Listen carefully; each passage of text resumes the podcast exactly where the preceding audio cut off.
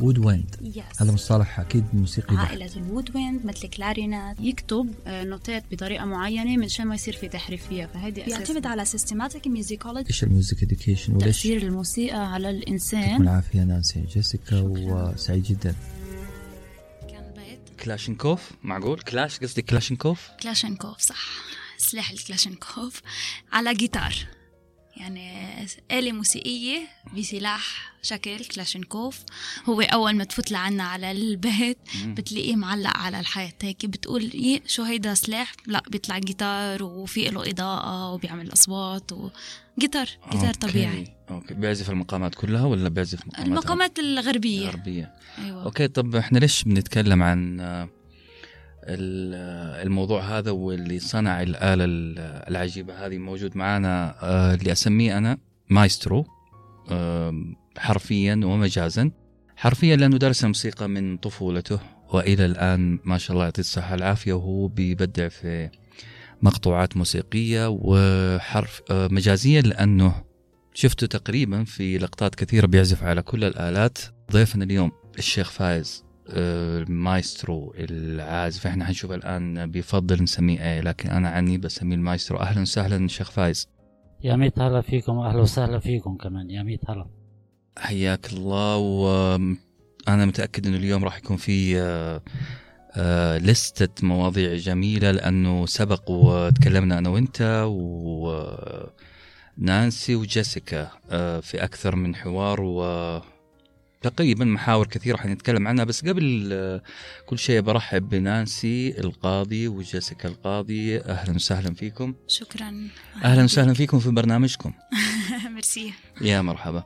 آه، الشيخ فايز آه، من الطفولة وأنت بتعزف على الآلات الموسيقية. أول علاقة لك بالآلة الموسيقية قلت أنا موسيقي أنا لست طبيب أنا لست كاتب أنا موسيقي فقط. متى كانت؟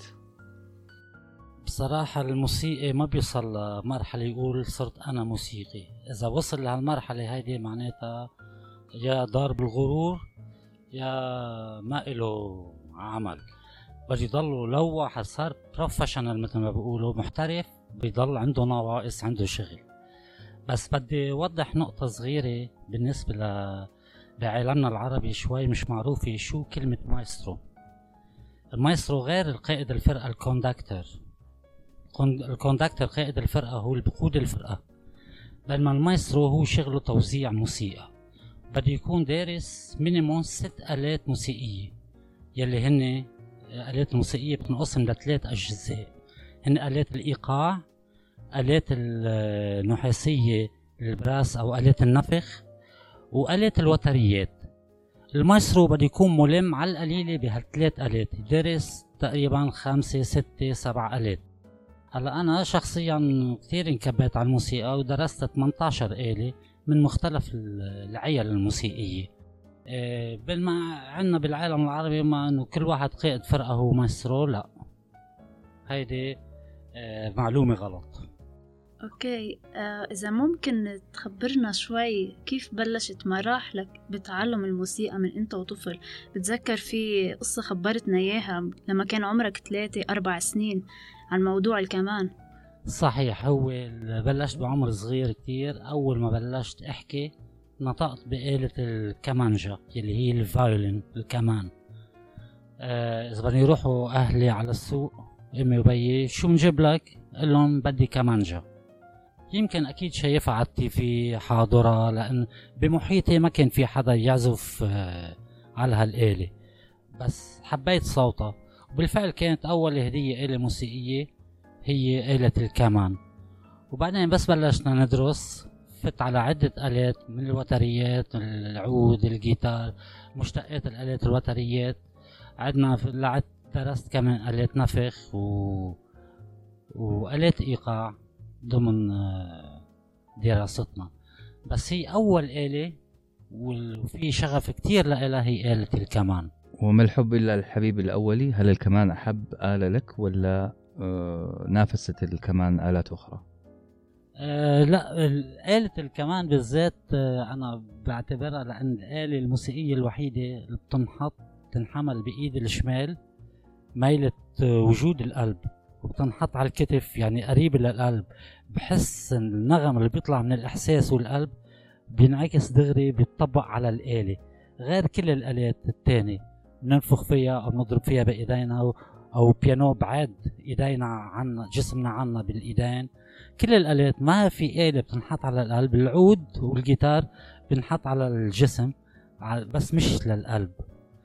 منشان هيك آلة حساسة كتير وعندي شغف كتير لإلها. ليه تشيلو طيب آه، أكثر شعبية من الكمان ولا مجرد إشاعات؟ لا التشيلو لا ما قريبة للكمان. بس طبعا أوتارها أتخن بنقال لها أوتار غليظة تعطي تقريبا آه، بيس صوت الباس الغليظ بالأصوات. بس وبجيد الواحد عليها العزف بتعطي نفس الحنية نفس الشيء.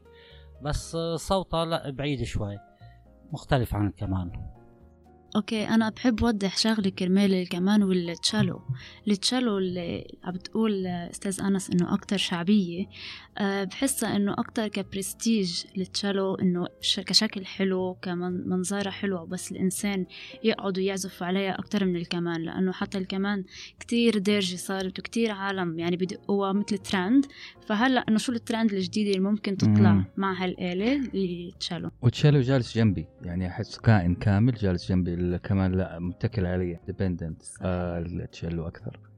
الشيخ فايز أنا سمعتك كثير تتكلم عن التطريب وفرقت في في في يوم من الأيام فرقت بين التطريب المصري والتطريب التركي. كان حوار جميل جدا. أتمنى تشرح لنا أكثر بوجهة نظرك بخصوص التطريب المصري والتركي.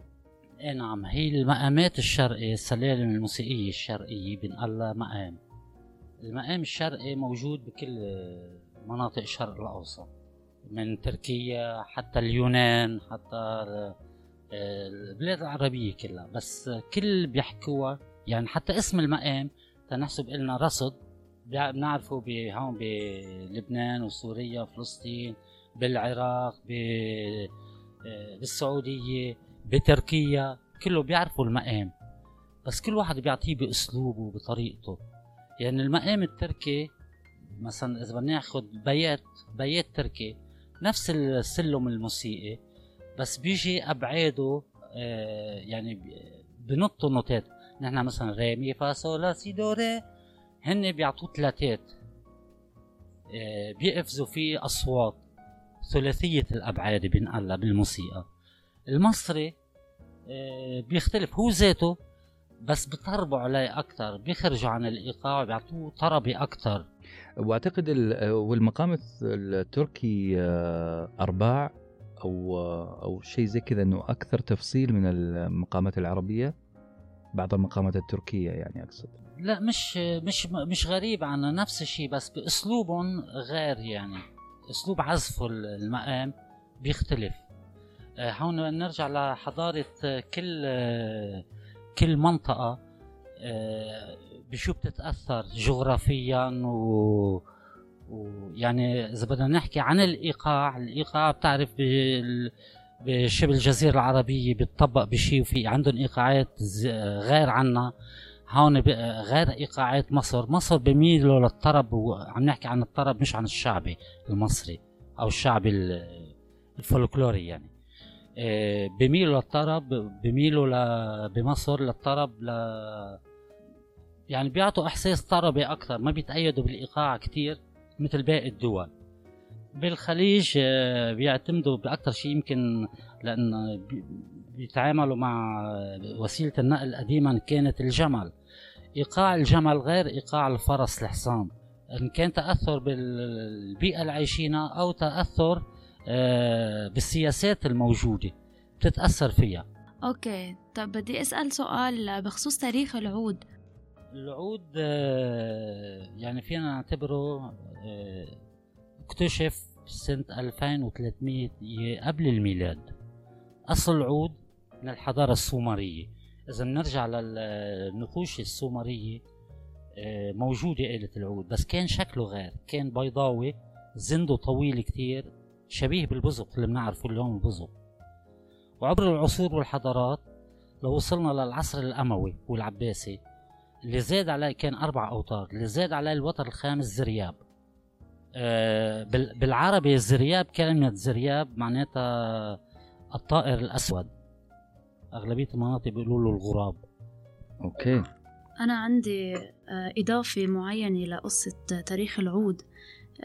بتذكر في بودكاست انعمل وقت عن الجيتار وتاريخ الجيتار. فجذور العود والجيتار كله بيرجع لآلة اسمها لوت. فبعد لهون لهلا يعني في لغط بين إنه هل يا ترى كان عود بالأول ولا لوت بالأول وكيف تطورهم. فبيقولوا إنه كلهم إجوا من اللوت بس كان شكله مختلف. الجيتار بس راح أوروبا تطور لشكل الجيتار الحالي والعود بس راح آه، صوب إسبانيا والشرق الأوسط آه، أيام الأندلس. آه، والعصر الأموي وما وما فوق تطور للشكل الحالي اللي نحن بنعرفه. لأن نحن عرب قاعدين ندافع عن العود ونقول هو الأصل ولا فعلا هذه حقيقة موضوعية؟ لازم. ما في شيء موضوعي لحد هلأ بقصص البحوث اللي انعملت إذا اللوت قبل ولا العود. آه. بس كله مرتبط. أوكي. ذوقيا؟ أنا ما قد سمعت اللوت بصراحة لكن ذوقيا ال- الأطعم كذا على الإذن.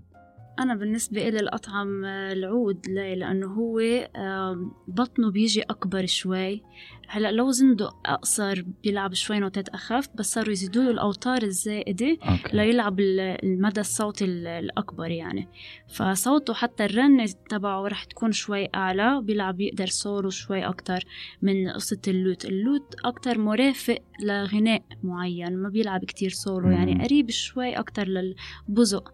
إذا ممكن تحكينا شوي عن البزق. تفضل شيخ فايز. إيه نعم. آلة البزق مثل ما قلنا إنه آلة قديمة كتير يعني آه، تعديل العود من آلة البزق.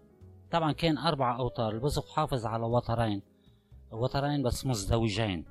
آه، حتى بالتركية وباليونان اسمه بوزوكي آه، ونفس الشيء آلة بس زايدين له وتر ثالث باليونان مغيرين له دوزان حاطين له مثل تطور ال- الجيتار اللي حنحط له frets آه، حدايد لتحدد ال notes أكثر كمان اسمه بوزوكي اليوناني. بالتركي بنقال له ساز العربي بزق هي عبارة عن كلمة كلمتين. بو ذوق. بو معناتها هو بالتركي هو الذوق بس نختصرها اليوم بزق بزوق يعني. أنت بتفضل أي واحدة فيهم شيخ فايز العود ولا البزق آه، بصراحة آه، اثنين أصواتهم حلوين بس آه، البزق صحيح زنده أطول من العود بس بيعطي مقام واحد أو مقامين بس. بين العود بي- أوتاره أكتر يعني اليوم أضافوا الوتر السادس عليه صار بيعطي سلالم موسيقية أكتر.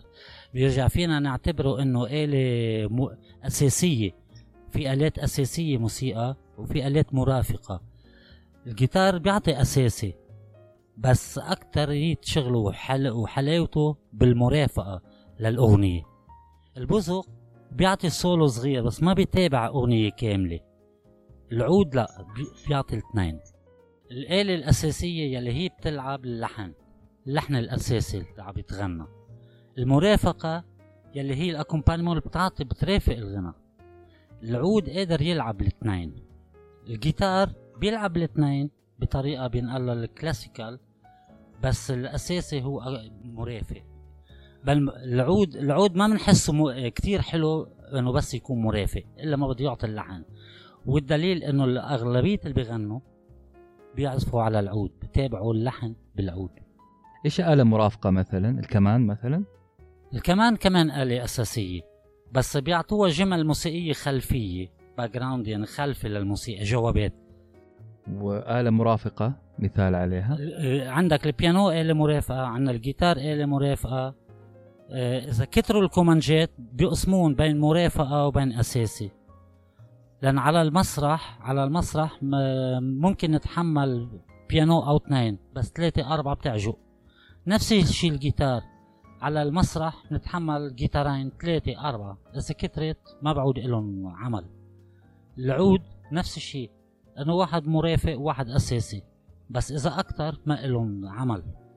الكمانجا لا بتتقسم بين مرافقة وبين شو اسمه يعني مشان هيك إذا بنشوف فرقة فيها 20 كمانجا بنحسها فرقة ضخمة. بس ما بيلعبوا مثل بعض. كل وحدة بتلعب غير عن الثاني أو كل جروب كل أربعة خمسة بيلعبوا غير عن الثاني مشان هيك بنتحملها. طيب بما أننا نتكلم عن الآلة العربية اللي هي العود حين بسأل سؤالين لها علاقة بالثقافة العربية. لك كلام جميل جدا عن تركيز خلينا نقول بدايات علاقتنا إحنا كعرب بالموسيقى آه، أو بالمقام الموسيقي في الأذان. آه، في طريقة أداء معينة للأذان في كل منطقة أعتقد في تركيز على كلمات مفتاحية أنت تكلمت عنها عند العرب في النداء. ذكرنا فيها بس وسمع ال- المستمعين هذه الفلسفة الجميلة. آه، قبل التكنولوجيا تعرف قبل ما يخترعوا مكبرات الصوت وكانت آه، العالم تتنادى بالمنادات. يعني إذا بدهم أي شغلة ينادوا من منطقة لمنطقة من واحة لواحة من حي لحي. آه، كانت بس بدهم يوصلوا كلمة يشددوا عليها. تنحسب آه، واحد بده بد- بده مفتاح بيت. يعيط بالاسم الاسم يقوي الصوت أكثر ليسمع صاحب الاسم. بس يرد عليه بقعد يقول له يا فلان المفتاح. بقوي الصوت الكلمة اللي بده إياها المفتاح. هيدي بالمنادات أو بالحكي من بعيد لبعيد. بالأذان ما كان في مكبرات صوت. كانوا يركزوا على الكلمة اللي بدهم يوصلوها. يعني بدهم آه، بالتكبير. مثلا خليني أعطيك مثال. الله أكبر الله أكبر. عطوا كلمة أكبر. عطوها الزخم أكثر. لينسمع بيرجع بس انعمل انسمع. أكبر. شو هو الأكبر؟ المنادي الثاني. الله عطاها كلمة أشد حتى يعرفوا إنه الله هو أكبر. هندسيا. نتصور من أيام الهندسة كانوا يركزوا عليها لتلعب بالصوت هيدا. وتوصل الصوت لبعيد. طيب بما أن نتكلم على المنطقة برضو العربية الربابة آلة غريبة وتر واحد بس فيها أعتقد. آه برضو في مواصفات غريبة لهذه الآلة. سمعتها منك آه الشيخ فايز. ذكرنا بس هي عندنا الآلة الوترية يلي لها وتر واحد هي الربابة معروفة لليوم. آه، آلة كانوا العرب يعملوها من آه، عبارة عن أربع أخشاب تنربط مربع. وبحطوا عليها جلد آه، الخروف أو جلد ال- المواشي بشدوه عليها حتى يعطي حتى تعطي صدى. الوتر كانوا يكون كمان من آه، مصارين ال- الدواجن. يربطوا وتر ويتقلوه بحجر حتى ينشف. ويشدوه على هالآلة هيدي. طبعا من زندة طويل. وبينقل الربابة الربابة ما بتلعب كل الألحان. بتلعب بسلم موسيقي من خمس نوتات بس. وآلة مش مرافقة آلة أساسية بتلعب اللحن الأساسي. مش هيك كل الشعراء العرب القدم اللي بغنوا الشعر كانوا يعزفوا ربابة أو يكون معهم عازف ربابة ليعطيهم اللحن. حتى الدوزان اللي لها كان يدوزنها ال- المطرب على صوته. يعني ما في دو ري مي أساسي حسب صوته يدوزن الآلة. نحن بقينا بقينا على الربابة. مصر بمصر طوروها شوي زادوا عليها وتر تاني وترين آه الغرب زادوا عليها صارت أربع أوتار اللي هي الكمانجا عملوها كلها من خشب. وطبعا التشيلو مثلها. و... وطوروها يعني عملوها مثل عائلة. الفيولون الصغير التشيلو الكبير ال contrabass double bass يلي هي الفيولون الكبيرة. بينعزف عليها هو واحد واقف. okay الشيخ فايز. يعني نقدر ندعي هنا في المنطقة العربية إنه إحنا أصل الجاز لأنها خمس نوتات بس. والجاز أعتقد كيف؟ ولا البلوز خمس نوتات. نقدر نقول إنه إحنا اللي أثرنا فيكم؟ ولا مرة ما في لا لا لا علاقة خمس خمس نوتات يعني الاساسيه علاقة خلق من الدول آه، من الشرق والد... والدليل والدليل إنه كشف آه، بالعراق من فترة مش طويلة كثير. فرقة بحث عن آثار لقوا كهف آه، محفور عليه بالكتابه المسماريه بنقلها بس فيها لغة ما كانوا يعرفوا يحللوها كثير مهم. بقوا ثلاث أربع سنوات يحللوا بهاللغه لبينت إنه هذا ال- الكهف المحفور بصخر عبارة عن ضريح أمير ابن ملك مات شاب وعاملين له معزوفة سيمفونية كاتبين له هي نقش على الحجر. حللوا هالنوت وعزفتها الفرقة البريطانية اسمها آه، نينوى. سموها باسم المنطقة اللي لقوها الكهف فيها نينوى بالعراق. okay. فإذا من أيام السومريين فينا نعتبر إنه كتابة النوت موجودة. أيام الفراعنة إذا بنشوف النقوش على ال- مقابر الفراعنة حاطين ال- السمسمية السمسمية يلي هي آه، مثل القيثارة إلها أوتار. كمان الغرب طوروا وعملوا منها القيثاره حتى البيانو منها لأن إذا بنفتح بيانو بنشوف أوتاره من جوا هو عبارة عن قيثاره بعدين ينضرب عليها بالاصابيع بنضرب عليها بالخشب بالخشبات تبع تاتش البيانو يعني كل الآلات تقريبا تطورت حتى بما فيها آلات النفخ.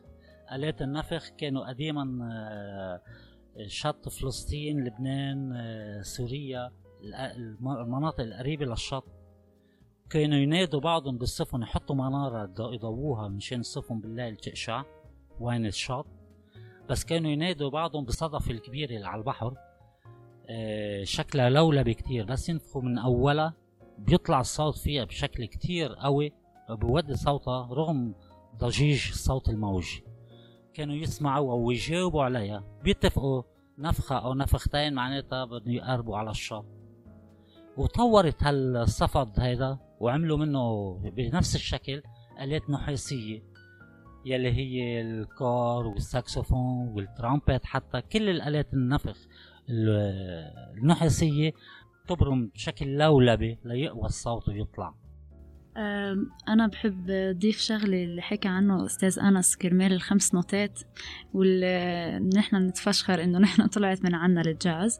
آه، الشيء الوحيد ال scientifically proved أو مثبت إن- علميا إنه موسيقى العرب بتشتغل على المقام الأحادي اسمه ال monody.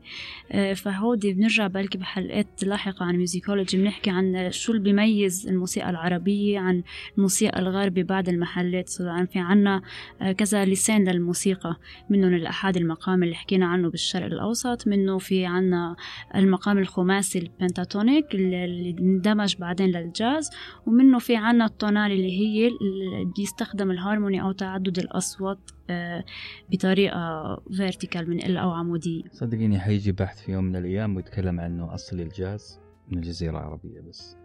الأيام بيننا. شيخ فايز أنت آه، طرحت آه، مجموعة معلومات مرة حلوة. منها أنت آه، كنت تتكلم عن ال- العود والبزق. معلش برجع شوية ورا. قلت إنه في وتر سادس أضافوه جديد وإحنا بنسميه في السعودية هنا الشرارة أعتقد. آه، إيش بيسموه في لبنان الوتر السادس؟ ال- الوتر السادس اللي انضاف على العود إذا عازف بضيفه على القرار لفوق. إذا مطرب بضيفه على الواطي لتحت. حتى بس بده يغني طبقات عالية يقدر يتحكم بالعزف أكتر. آه مو شرط يكون قرار أو جواب واحد منهم. مو, آه، مو شرط يكون آه آه، أنا ع- توقعت إنه جواب. مش جواب. عم بحطوه قرار أو جواب. حتى بغيروا بغيروا العود. يعني إذا الواحد بده يشتري أوتار العود اليوم بده يشتريهم يا دو كلهم ليشد الوتر على الدو أو بيشتري سول بيجي بيرتخي أكتر غليظ أكتر ما بدوش شد كتير. كان في جدل بيني وبين عازفة العود عندنا أستاذ جويل. آه بخصوص الوتر السادس كنت أقول لها ال- ال- العازف الحريف ما يحتاج يحط وتر سادس بيقدر يروح بأصابعه إلى مناطق بعيدة من غير أن ينشز في العزف. هي بتقول لا الوتر السادس ضروري عشان يعطي النوتة حقها. أنت مع اي مدرسة مدرستي أنا ولا مدرسه لا جويل آه الوتر الخامس آه الخمس أوتار الأساسيات هن أساسيات. الوتر السادس ليسهل العزف خاصة. والحريف؟ الحريف على الخمسة بيشتغل. يقال إنه مرة بح... مرة حفلة لفريد الأطرش عم بيشتغل على وتر خمس أوتار انقطع معه وتر. كفى حفلته بأربع أوتار. okay okay okay وملك س... وملك العود فريد الأطرش. يا سلام. بس جيسيكا عندها اعتراض. إيش الموضوع؟ بالنسبة للخمس أوتار والست أوتار هلا أكيد العازف المحترف ممكن يستخدم النوتات اللي بتندق على سادس وتر على الوتر الخامس. بس في نوتات ممكن قد ما نوصل نحن نقرب الأوتار للآخر الآخر في نوتات ما بقى رح نقدر نوصل لها لأنها مش موجودة على الوتر الخامس. فنحن لنقدر نطلع نوتات إضافية غير موجودة على الوتر الخامس لهيك بنزيد الوتر السادس وحاليا صار في وتر سابع. منشان نزيد نوتات نوسع المدى الصوتي للآلة. ست سبع أوتار. سبع أوتار. okay. ويضيفوا تامن كمان وتاسع ما بيأثر بس طريقة العزف في ثلاث أوكتاف بينعملوا على العود بيطالهم العود. إذا زادوا أكثر معناتها عم بيضيفوا أكثر بس آه، مهما رفع الصوت مهما رفع الصوت بالعود يعني صار عم يقرب مثل الجيتار. مهما رفع الصوت ما بيعطي ال- ما بيوصل للنتيجة اللي بده إياها. okay. من مناقشة العود رح نروح على آلة النفخ يلي حكيتنا عن عن أسطورة قلت لنا عنها بخصوص آلة الناي. إذا ممكن تخبرنا أكتر وتخبر المستمعين عن هيدي الأسطورة. آه، آلة الناي من أقدم الآلات. آه، يقال ما آلاف سنين قبل الميلاد أيام كان الإنسان يسكن الكهوف ما كان في بيوت وهيك. خلق عنده مولود آه، الهيئة خلق عنده مولود ميت. حب إنه ياخده على الطبيعة قعد جنب آه، مي جارية نهر. ونطر هالطفل لا ليحرق ويقوم يلعب وياكل ويتحرك. والولد طبعا هالطفل ميت. هو قاعد بهالقعدة الطويلة قاعد جنب النهر الموجود بيطلع القصب.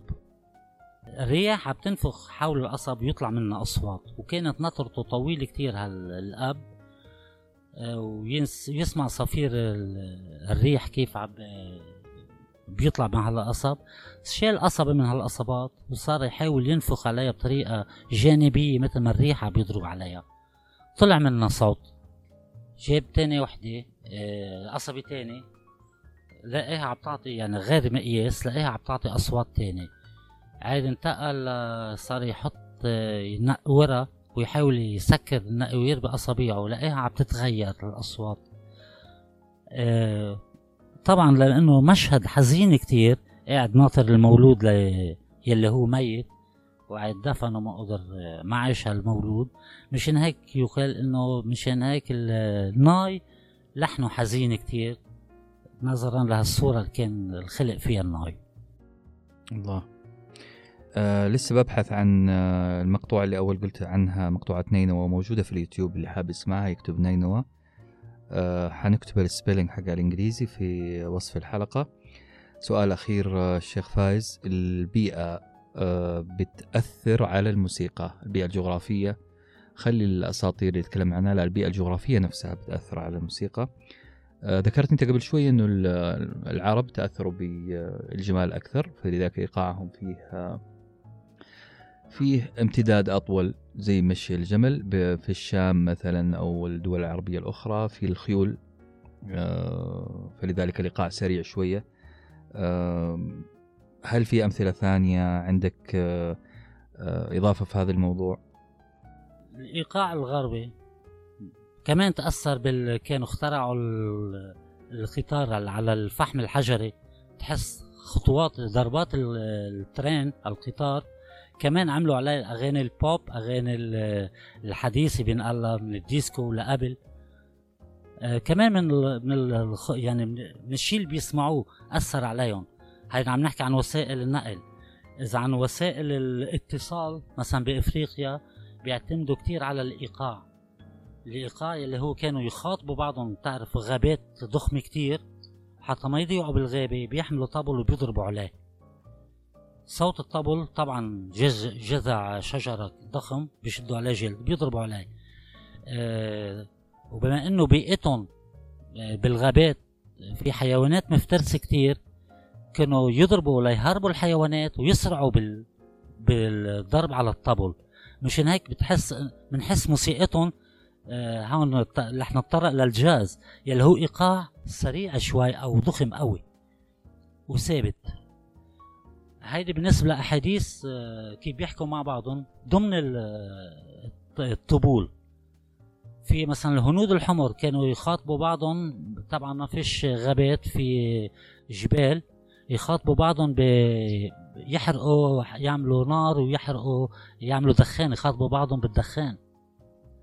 طبعا الحضارة الهندية الهنود الحمر تغيرت مع الأيام وما عادش في حضارة بتعرف مشان هيك ما في موسيقى ظاهرة لإلهم إلا البانفلوت البانفلوت معروف إنه آلة ترجع للتراث الهنود الحمر.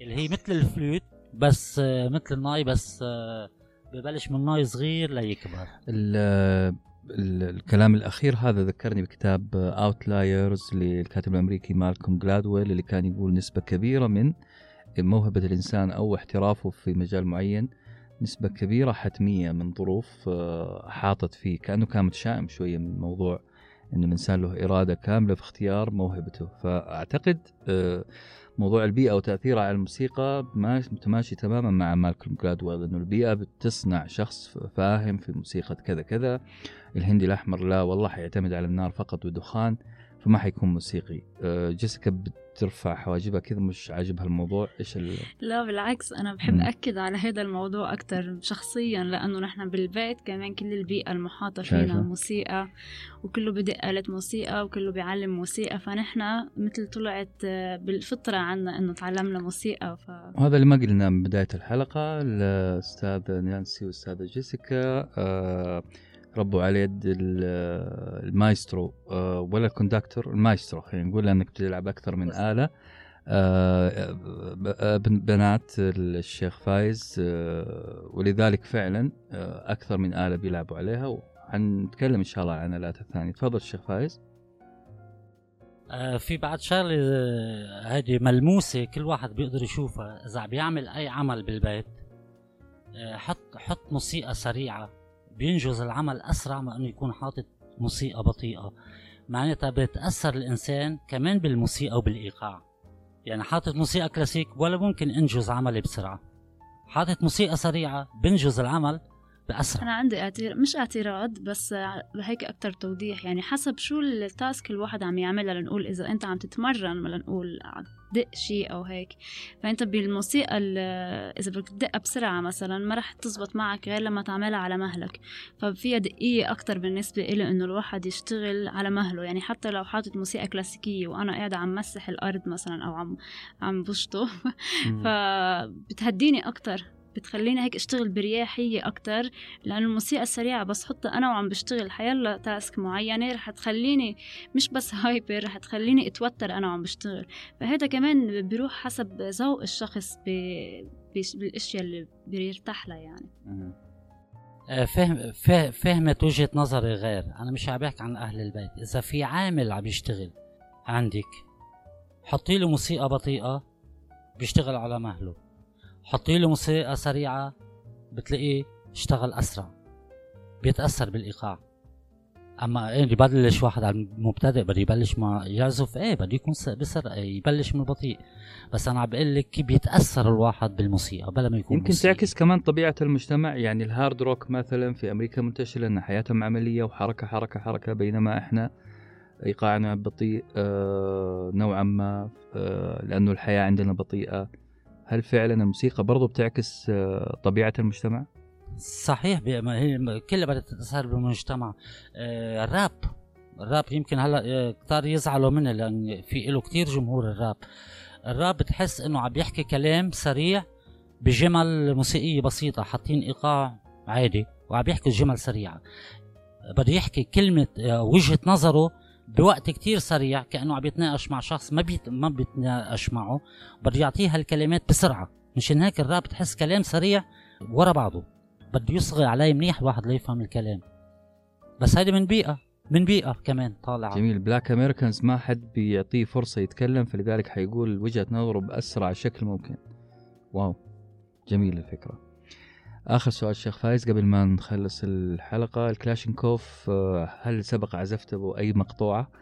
اللي موجود في الكلاشينكوف الموسيقي. آه الكلاشينكوف اللي عندي آه جيتار electric هذا صنعته بشكل سلاح كتير سلبي. كتير حبيت إنه طور شوي يعني آه، بالآلات. مثل الكمانجا اللي ركبت لها ست أوتار. جمعت بين التشيلو وبين الكمانجا. هيدا الرشاشة وكلاشينكوف. كثير آه، جيتار جيتار عادي بس الشكل آه، عبارة عن سلاح كثير حلو. يا ليت نسمع بعدين مقطوعة نحاول نضيفها في نهاية الحلقة هنا كخاتمة. آه شكر جزيل لنانسي جيسيكا أصحاب البرنامج يعني عشان نكون آه شكرا. وشكرا شيخ فايز على المعلومات الثرية. أعتقد آه 40 دقيقة ما تكفي. يحتاج نحتاج لنا إن شاء الله لقاء ثاني وثالث ورابع. نبغى وعد منك إن شاء الله في حلقة ثانية وثالثة ورابعة. على راسي. الله يسعدك ويبارك فيك ونشوفك إن شاء الله على خير وفي أمان الله.